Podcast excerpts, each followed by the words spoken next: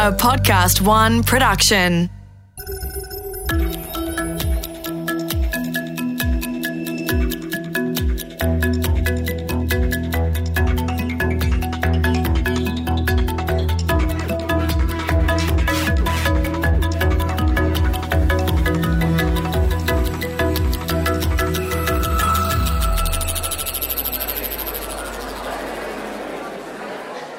Our form of government does not enter into rivalry with the institutions of others.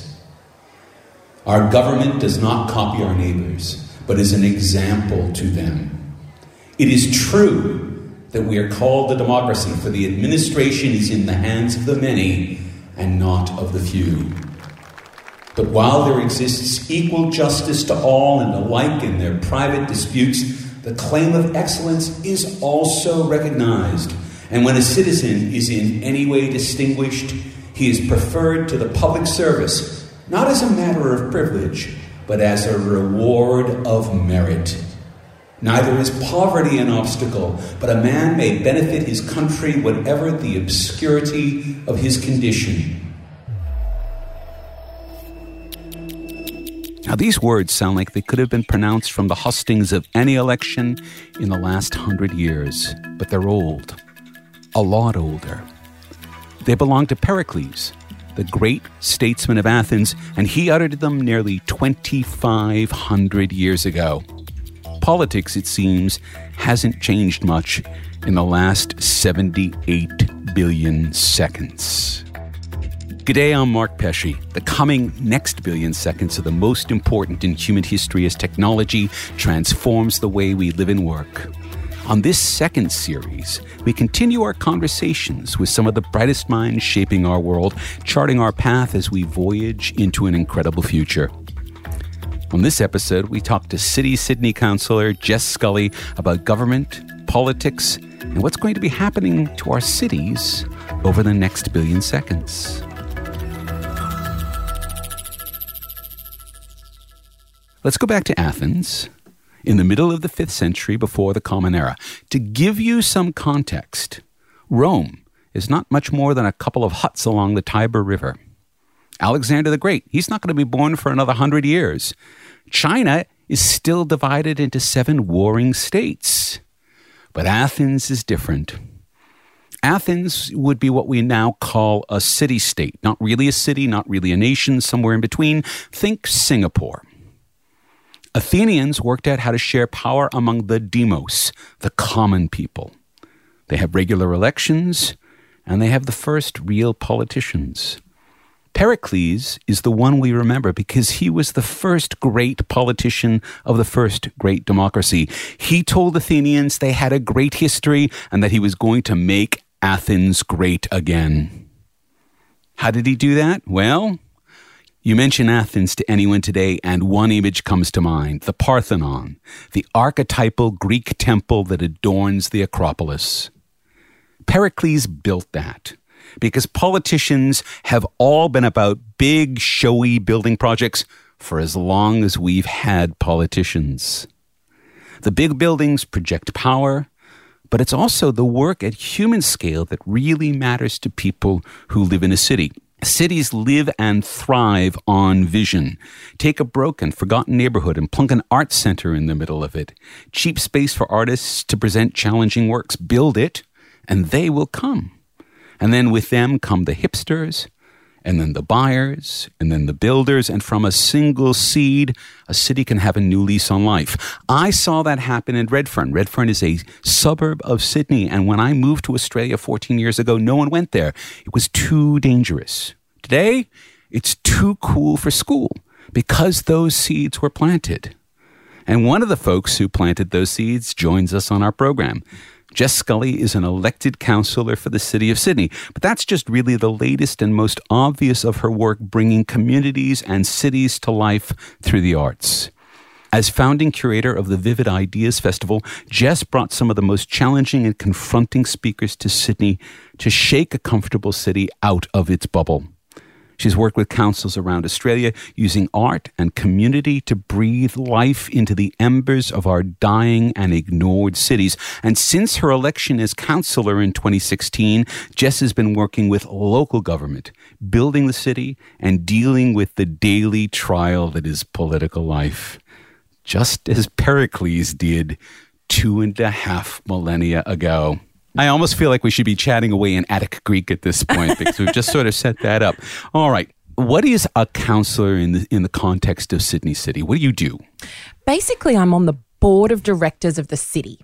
So there's 10 of us. One of them is the Lord Mayor, Clover Moore, who I think is more properly uh, uh, appreciated for the big changes that you talked about. Um, she's been uh, in charge of this city for the past 14 years and has had the most transformative effect. So there's Clover, and then there's nine councillors. We're all elected, and I was elected as part of Clover's team of independents. And incredibly, we are the majority on the council. So the people of the city of Sydney were like, you know what, the two big parties, all the rest of them, we're not interested. We want progressive independents running this show. Um, and that's what we do. So we meet once a month. Uh, we um, decide on strategic decisions and expenditure of the city. We approve decisions that are made by the city. Until very recently, we had a big say in planning decisions. So really, we're kind of like the brains trust, sense checkers, voice of the people when it comes to local government issues. It's really interesting that you put it this way that it's like the board of directors for the city because I've met Monica, who's the CEO. And so now I can understand, you know, there are things that are above her pay grade, and those are the things that the board decides on. So it makes actually a lot of sense when you put it in those terms. And like a board member, you have a responsibility to the quote unquote shareholders, which are all of the voters yes. in the city of Sydney, to make sure that the business is run well. But also all the non shareholders, Mark. So there's a lot of people who live in this city and are permanent residents and can never vote. Um, there's international students. Yeah. We have a huge international student population who actually are terribly exploited by a lot of our institutions and at a lot of ends of the spectrum. Um, we have, feel like we have a responsibility to them. We have a responsibility to tourists and visitors who come to the city and to people who just come in here to work or go out or have a drink or go to a market or go to see a cultural experience. We're responsible to all of them, even though they're not technically shareholders. Mm. Well, but they're spending their money here, right? So they're invested. They may not be a shareholder, they may not be a voter, but they're clearly invested. All right. So let, let's talk about then cities themselves. And of course, the thing we also need to make clear is everyone thinks city is 4 million people. And in fact, the city of Sydney is not. The city of Sydney is around, what, 150,000 voters? It's about that. It's about 200,000 residents. Right. So the thing that is extraordinary about the city of Sydney, right? It's 27 square kilometres. Mm. So basically, if you know Sydney, it's from about the airport, just before the airport, to um, Potts Point or Rushcutters Bay, so kind of the inner harbour. Um, it's about as far west as Camperdown, mm. um, and it's it's not huge, no.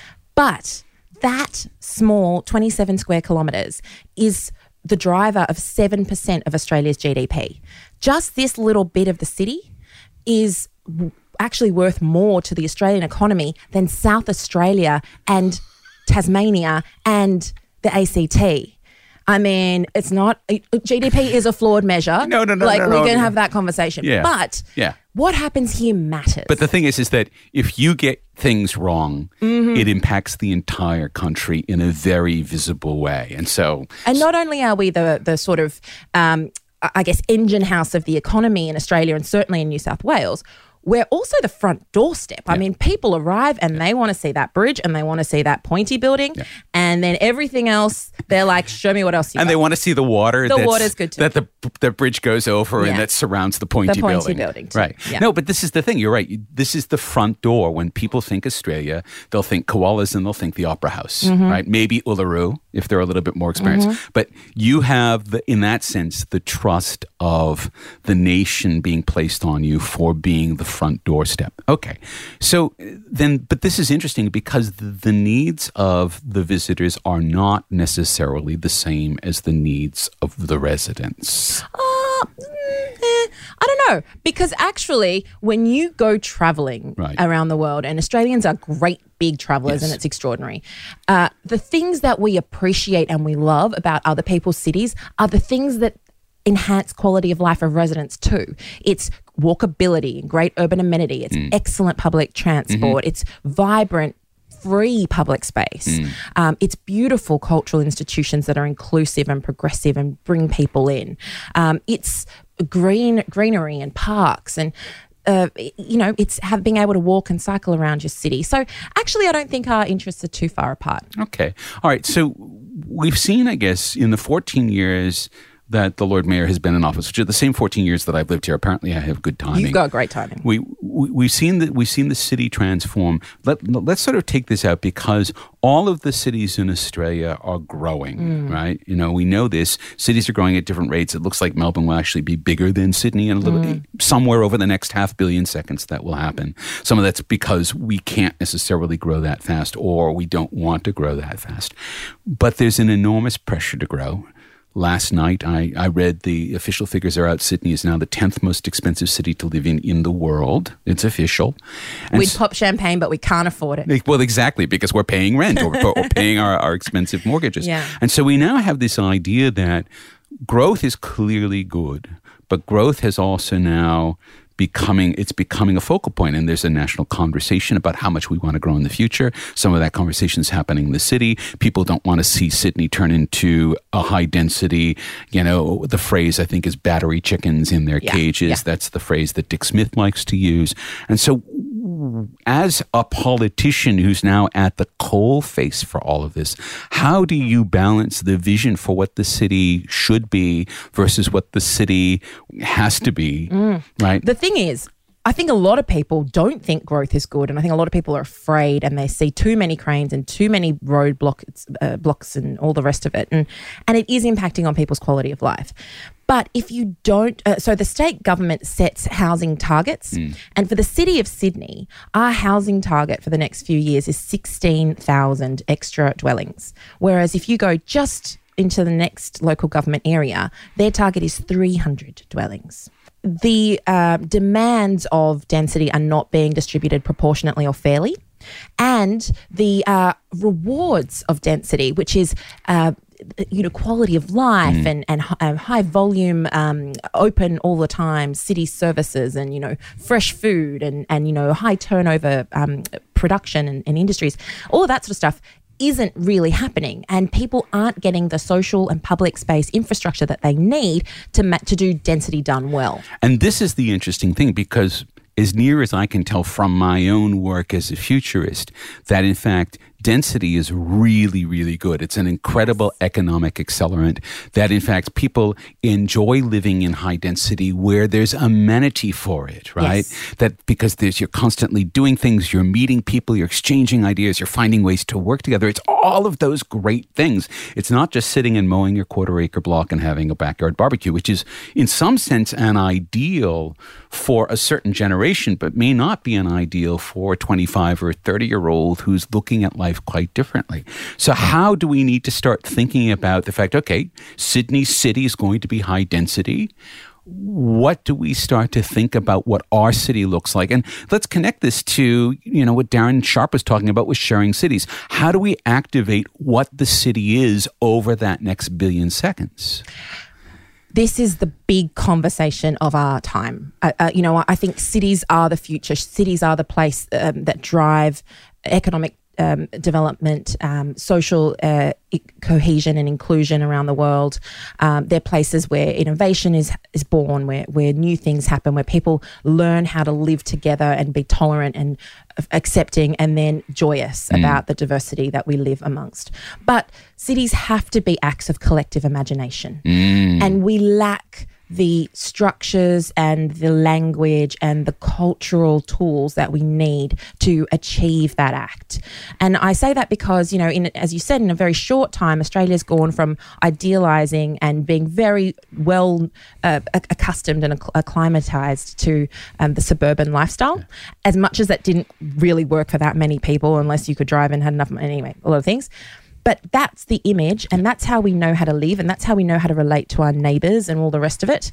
And suddenly, now we're living in, you know, 50 story apartment buildings where our only common space where we meet our neighbors might be the lift well, and, um, and where we don't really have a place to interact and get to know each other. And a lack of knowledge and a lack of experience with each other can breed suspicion. It can can can isolate people further. and- Well, again, you're going to feel like the battery chicken, right? You're feeling like you're going from your cubicle at the office to your cubicle at home, and and that all of the rest of the space is not for you, Yeah. right? You're just passing through it, and that's probably the opposite of how we should feel in our city space. I mean, I spent my last holidays in Hong Kong, and everyone's like, "Why would you go to Hong Kong for holidays?" It's like, actually, I totally loved the experience.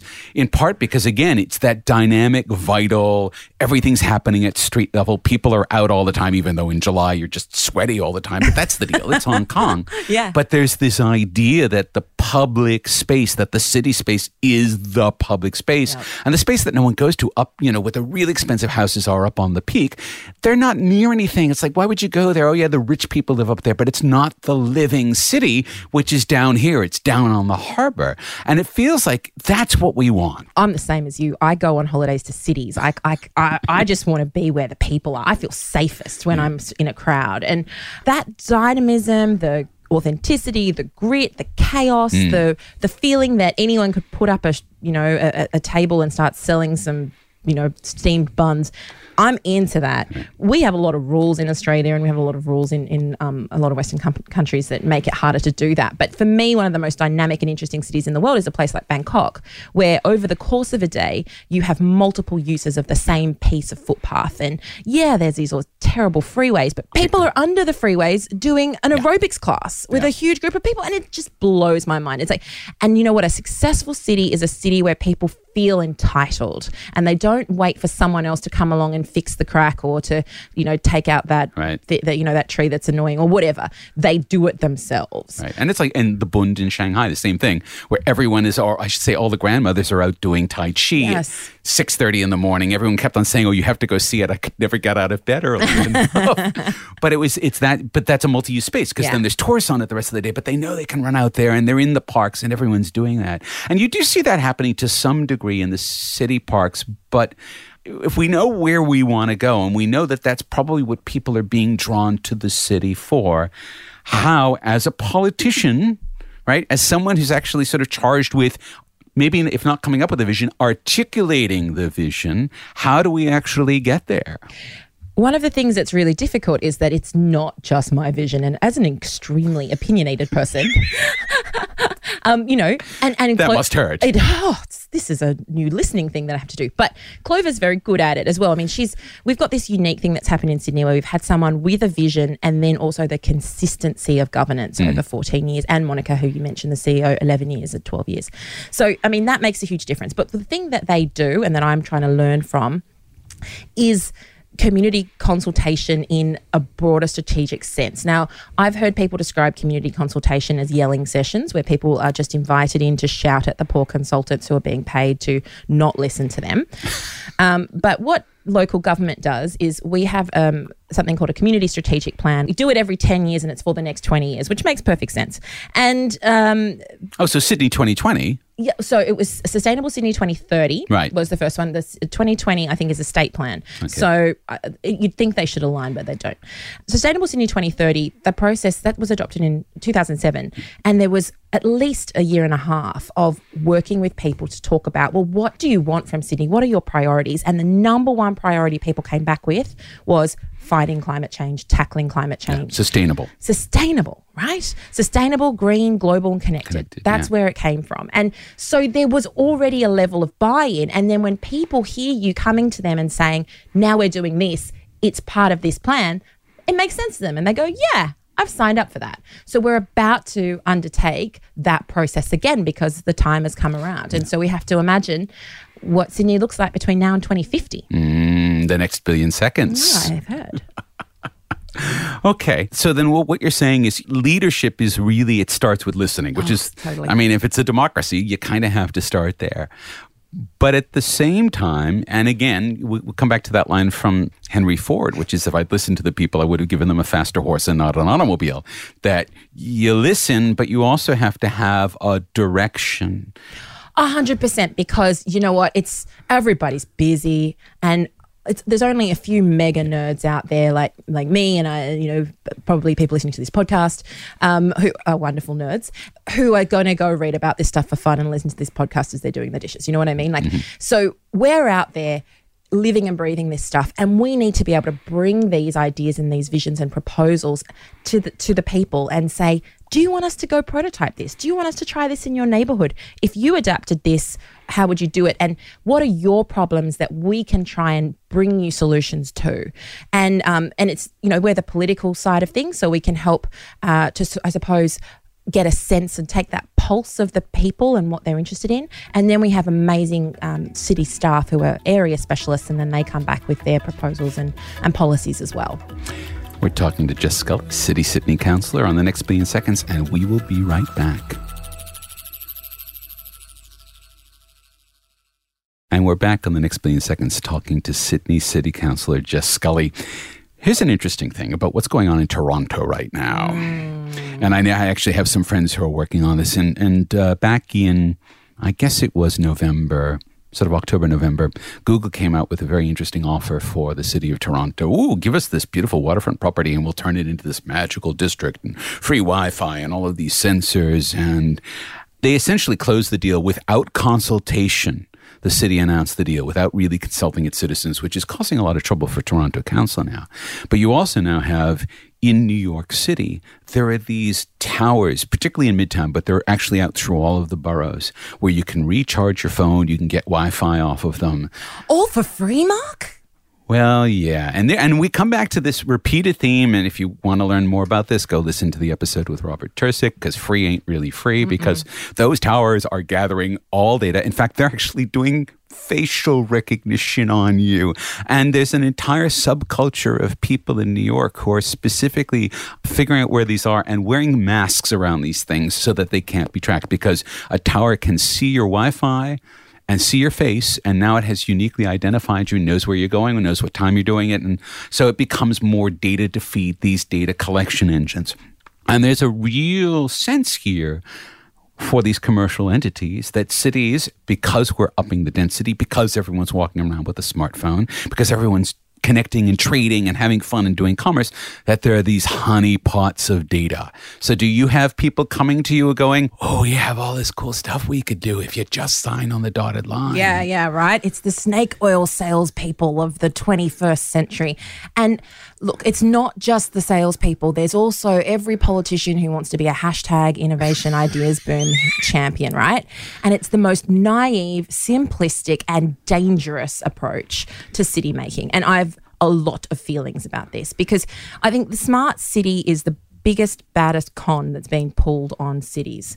There's nothing smart about turning your public realm into somebody else's data scraping exercise. There's nothing smart about turning over what should be a free public realm, a place where you can have political dissent, a place where you can have unpopular opinion and expression of other kinds. And graffiti. and yeah, divergent points of view and and non-commercial activities and then just handing it over so that every person is identified and tracked and, and commoditized in public space we need to have a global conversation about what the digital public realm is. But yet we get so many people coming to us, you know, politicians and otherwise saying, why don't you have free Wi Fi in the city? Why aren't our bins collecting data? Why aren't our, you know, hmm. benches doing X, Y, Z? It's like, you can give this stuff away in the first generation, like Toronto did, and you will have no control over the results. And what we're losing is so huge. And the city actually has free Wi Fi in the libraries, the public libraries. It makes the public libraries really, really popular spaces.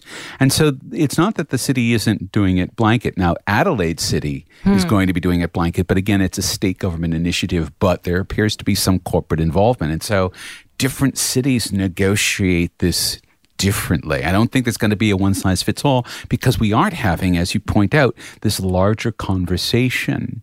But who is negotiating this and what are their KPIs and priorities? If your KPI, oh, oh my gosh, there I am. I'm a bureaucrat. It's happened.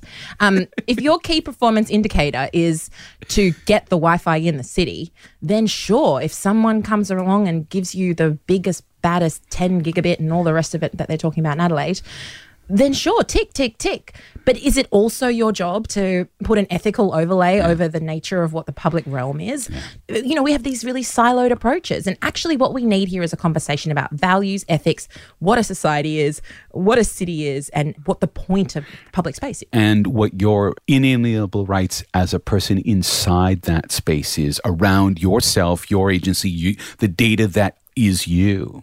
And you know what? The European Union is doing this smashingly, and Barcelona is doing this smashingly. And Bologna is doing it as well. Yes, Yes. because they are starting from the proposition that each person has sovereignty over their own data. Each person has the right to determine um, how they transact with that data, and um, and so the, like the Decode project in the EU is is something that Right. um, I think is and a, the Solid Project in America. yeah, I think is, is a really great benchmark for us. And we're not having that conversation here.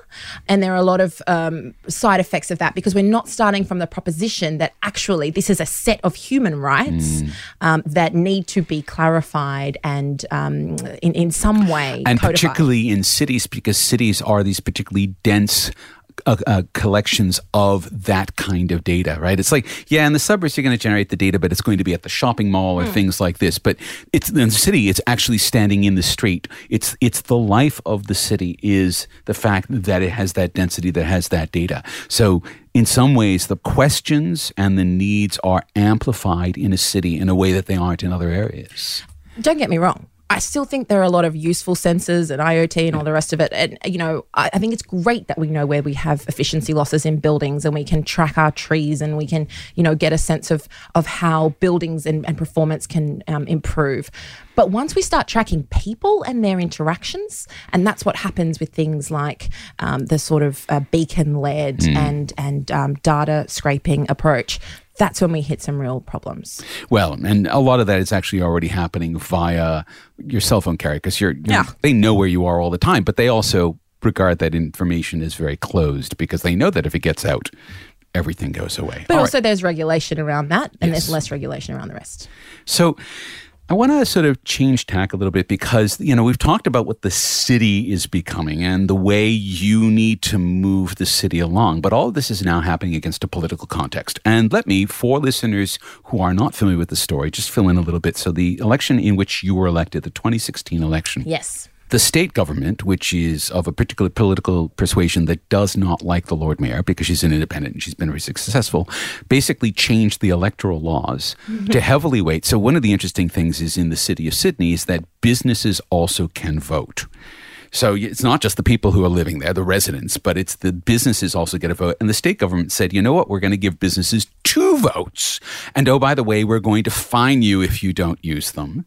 And they expected that because the mayor is perceived in the media as being anti business, that this would end up unseating the mayor. And in fact, when the ballots were counted, and I remember watching the results come in, and I remember watching you win. But I remember that the mayor had the largest electoral majority, pretty much, I think, in history, because the people and the businesses of the city weren't having a lick of what the government, the state government, was trying to sell them. Uh, And also, this idea that actually, if you invest in the public realm and in social inclusion and in fighting climate change, businesses like it too. Well, it it makes a good environment for everyone. So the moment was that, yeah, you can try to play with the electoral laws, you can try to wait it, but at some level, democracy is going to be amazingly is going to be resilient against that kind of, of play. But at the same time, we're now functioning in a media environment that is when you take a look at the world when Clover got elected, so 2003, there was no Facebook, there was no Twitter, there was a web and people were using it, and there were news sites. Fairfax was on it and everything like that. But people were still kind of getting their their news of the world in the same way. And now, you know, you're going to find out on something about something on Twitter 15 seconds after it happens, and a mm. politician makes a gaffe and it's that, or a right wing radio commentator says this and it's that, and everything is incredibly amplified. And now the head of the ACT, the chief minister of the ACT, kind of lost his. I don't know if you can call it lost his temper. I will let me just read a little bit of what he had to say here. This is from the Canberra Times. The government want to hear directly from Canberrans and communicate directly back to them. Quote, not through the filter of journalists and particularly through the filter of print journalism, which is a dying industry, he said. inviting ideas for digital video and creative content that would, quote, completely sweep aside the reputation that Canberra has for being bureaucratic and dull. Unquote. So you can hear the chief minister essentially going, Look, at I want to just get rid of all the old media, whatever, and connect directly to the people. And of course, in the Trump era, because we now actually have the leader of the free world connecting directly to people via his Twitter account. He fired the Secretary of State on Twitter the week that we recorded this broadcast. So we are in a different world. You are a politician living in a world where there is a conversation that is happening about you and around you all of the time. How do you work in that environment? So this is a tricky one hmm. because I mean this is not happening in the context of the media living its best life, right? You know, I mean I studied journalism and law and I ha- I respect the fourth estate. It is critical. Yes. You know, it's one of the foundations of our democracy is to have highly skilled, trained people with specific knowledge and memory investigating and, and holding poli- politicians accountable. We have less of that now Yes. because you have the one person who's been there for 10 minutes because they're cheaper and they have to cover 10 rounds. And so you don't get as the in depth um, and, and incisive coverage that you, you used to get, but it, it's still crucial to have journalists there. Having said that, we also have a very, very oppositional relationship with conservative media um, at the city because, I mean, we are the most fabulous sort of pinata for them. You know, look, we're progressive, we're independent, we love art, we love bikes. I mean, come and hit us, right? So we never really get our story across through them anyway. Um, and they don't really want to talk to our audience. Right, but this is a whole sort of I mean now we're talking about the fake news culture, right? Yeah. In that each of each side perceives the other as being the bearer of fake news and therefore tunes out. Totally. And also, I have had the most extraordinary and excellent experience in creating content and putting it out through social media. So I'm uh, another one of the councillors that got elected with me on Clover's team is Jess Miller, and we're both kind of you know in our 30s, young women um, who are on Instagram and Facebook and make stupid videos with pop culture references and emojis and. I mean, we get 20,000 views of our videos about local planning regulation. And Oh my god. you know, we're currently up to like 5,000 submissions to the late night development control plan review. You know, things that are ridiculous and unheard of in terms of engaging, particularly people of our generation and younger mm. who would never engage with. I've never made a submission in my life to a local government, anything or the other. So, how do we break through and hear from those people we don't normally hear from? So, I I do understand where he's coming from, but is he overreacting? the thing is, we've just replaced one set of gatekeepers with another because I got to pay Zuckerberg if I want to get my videos across, and I'm not happy about that either. no. Um, and also the insight and the the tough questions that journalists can ask are important. Um, and so you can't just say the media's dead. I'm not going to talk to them anymore. That is such a simplistic reaction. Um, and I'd love it if we had our own channels and, and free and fair ways to communicate with citizens that didn't require me paying, you know, Mark Zuckerberg and, and targeting the heck out of everyone that I want to talk to. Uh, So we are in this interesting moment because in some ways it's a transitional moment in media. We don't necessarily want to lose any of the technique, experience, and capacity that we have there. And yet at the same time, there's been a migration of, of attention toward these other forms where it's Zuck is also the gatekeeper, basically. At least he's only asking you for money. I mean, if he starts to say, actually, you can't post that because that is not in our terms of service, and this is exactly what happens in other domains. So no nipples, essentially, is what you're saying. Well, here, here, that's exactly what it would be. It would be, it would be no nipples. If it were China, it would be different kinds of talks about about issues that would be off the table, Yeah. right? And, and and this is where there's a gatekeeper that is not. Uh, It's not democratic. it's not democratic. Not that the media companies are either, no, no. but that at least it's a level playing field around access. That anyone can theoretically set up their own their own newsletter. So, given that this is the environment, and given that your approach is, well, I'm just going to go out there and I'm going to make it, and I'm going to have to pay the gatekeeper, so that's the deal. Do you think that that's going to change over the next billion seconds, or because if you're successful, you can have a, you could easily have a 30 year career in politics. I know, I know. The face you're making right now is is really precious. Do you know my hair just started going white pretty much the same time I got elected? Seriously. Yeah. No. Why? Why am I not surprised to hear Yeah, this? no. Um. So, but you you could you could if the, one, things go well, you could have a, a billion second career helping Sydney be great. At the end of that, what is your relationship to all of the voters out here? How how are you talking to them? my big concern is you referred to it earlier as polarization you know and we're seeing this huge gulf. I mean, Australia used to pride itself on its egalitarianism, and now we have one of the fastest accelerating um, rates of inequality. Right. Um, and th- this wonderful, incredibly privileged part of the city that I get to live in and work in and represent is one of the most privileged places in the world. And I mean, we have incredible, uh, incredible diversity of communities, and we have got, um, we've still got communities that that aren't um, as ad- advantaged and that do are vulnerable and need support. Um, but the polarization between the haves and the haves have nots is so stark and it is growing. Um, and when that happens and you don't have a, a shared social space, a, a shared commons to have a conversation and to talk about what matters to everyone, you have a real problem. So, I mean, I'd love it if we were able to create our own channels um, in some way to have those conversations with people. I mean, we do we end up back at the new version of the newsletter? You know, do we end up back at some new version of the town hall meeting or the kind of community book club or barbecue or you know how do we give people um, some sense of contribution and belonging and identity and recognition in their local areas. And I mean, I think local politics is the place where you can make change and also feel like you're valuable and your thoughts are, are heard. Because you as an individual move the needle in local politics. That's the beautiful thing. Absolutely. And every letter you send counts. Every call you make counts. I always run into people who tell me what's working and what's not working. Mm. You know, you're much more accountable than I think at other levels of government. Yeah. Well, because it's everything. can't is- get away. That's right.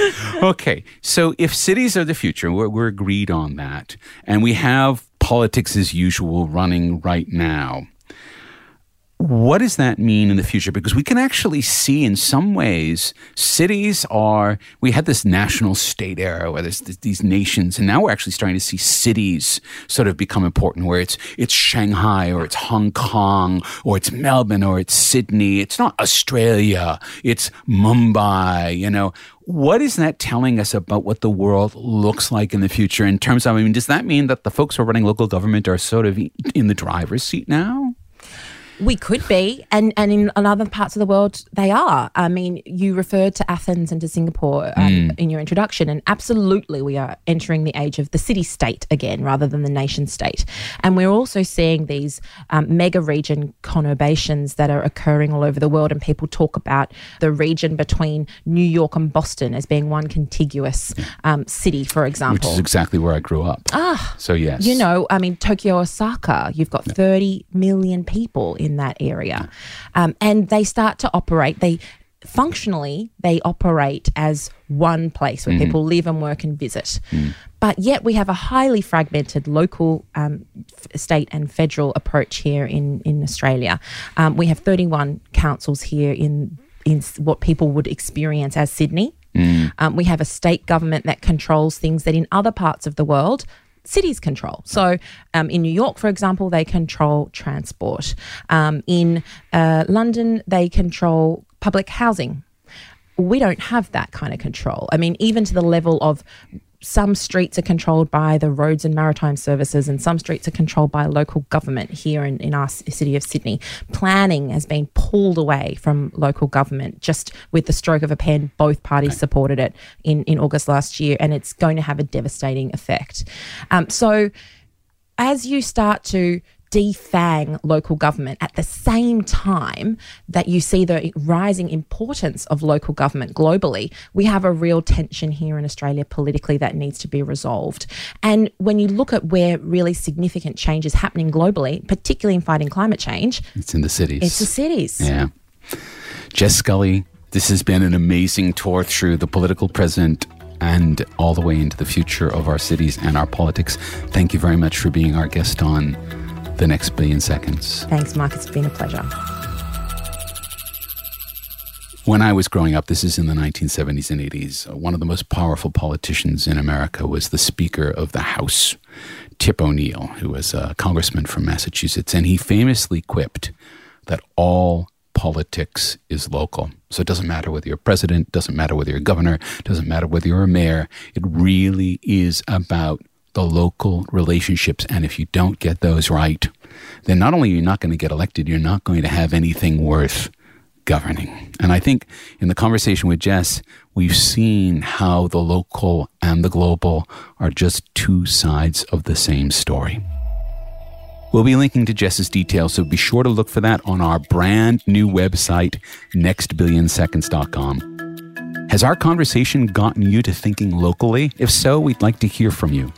Drop by our LinkedIn page, send us a message on Twitter, tell us what you want to know about that local future, and we'll do our best to bring it to you in a future episode. In the next episode of this second series of The Next Billion Seconds, we'll be speaking to financial and banking futurist Andrew Davis about what banks are becoming and how we may be using them to protect the things that are even more important than money. That's the next time on The Next Billion Seconds.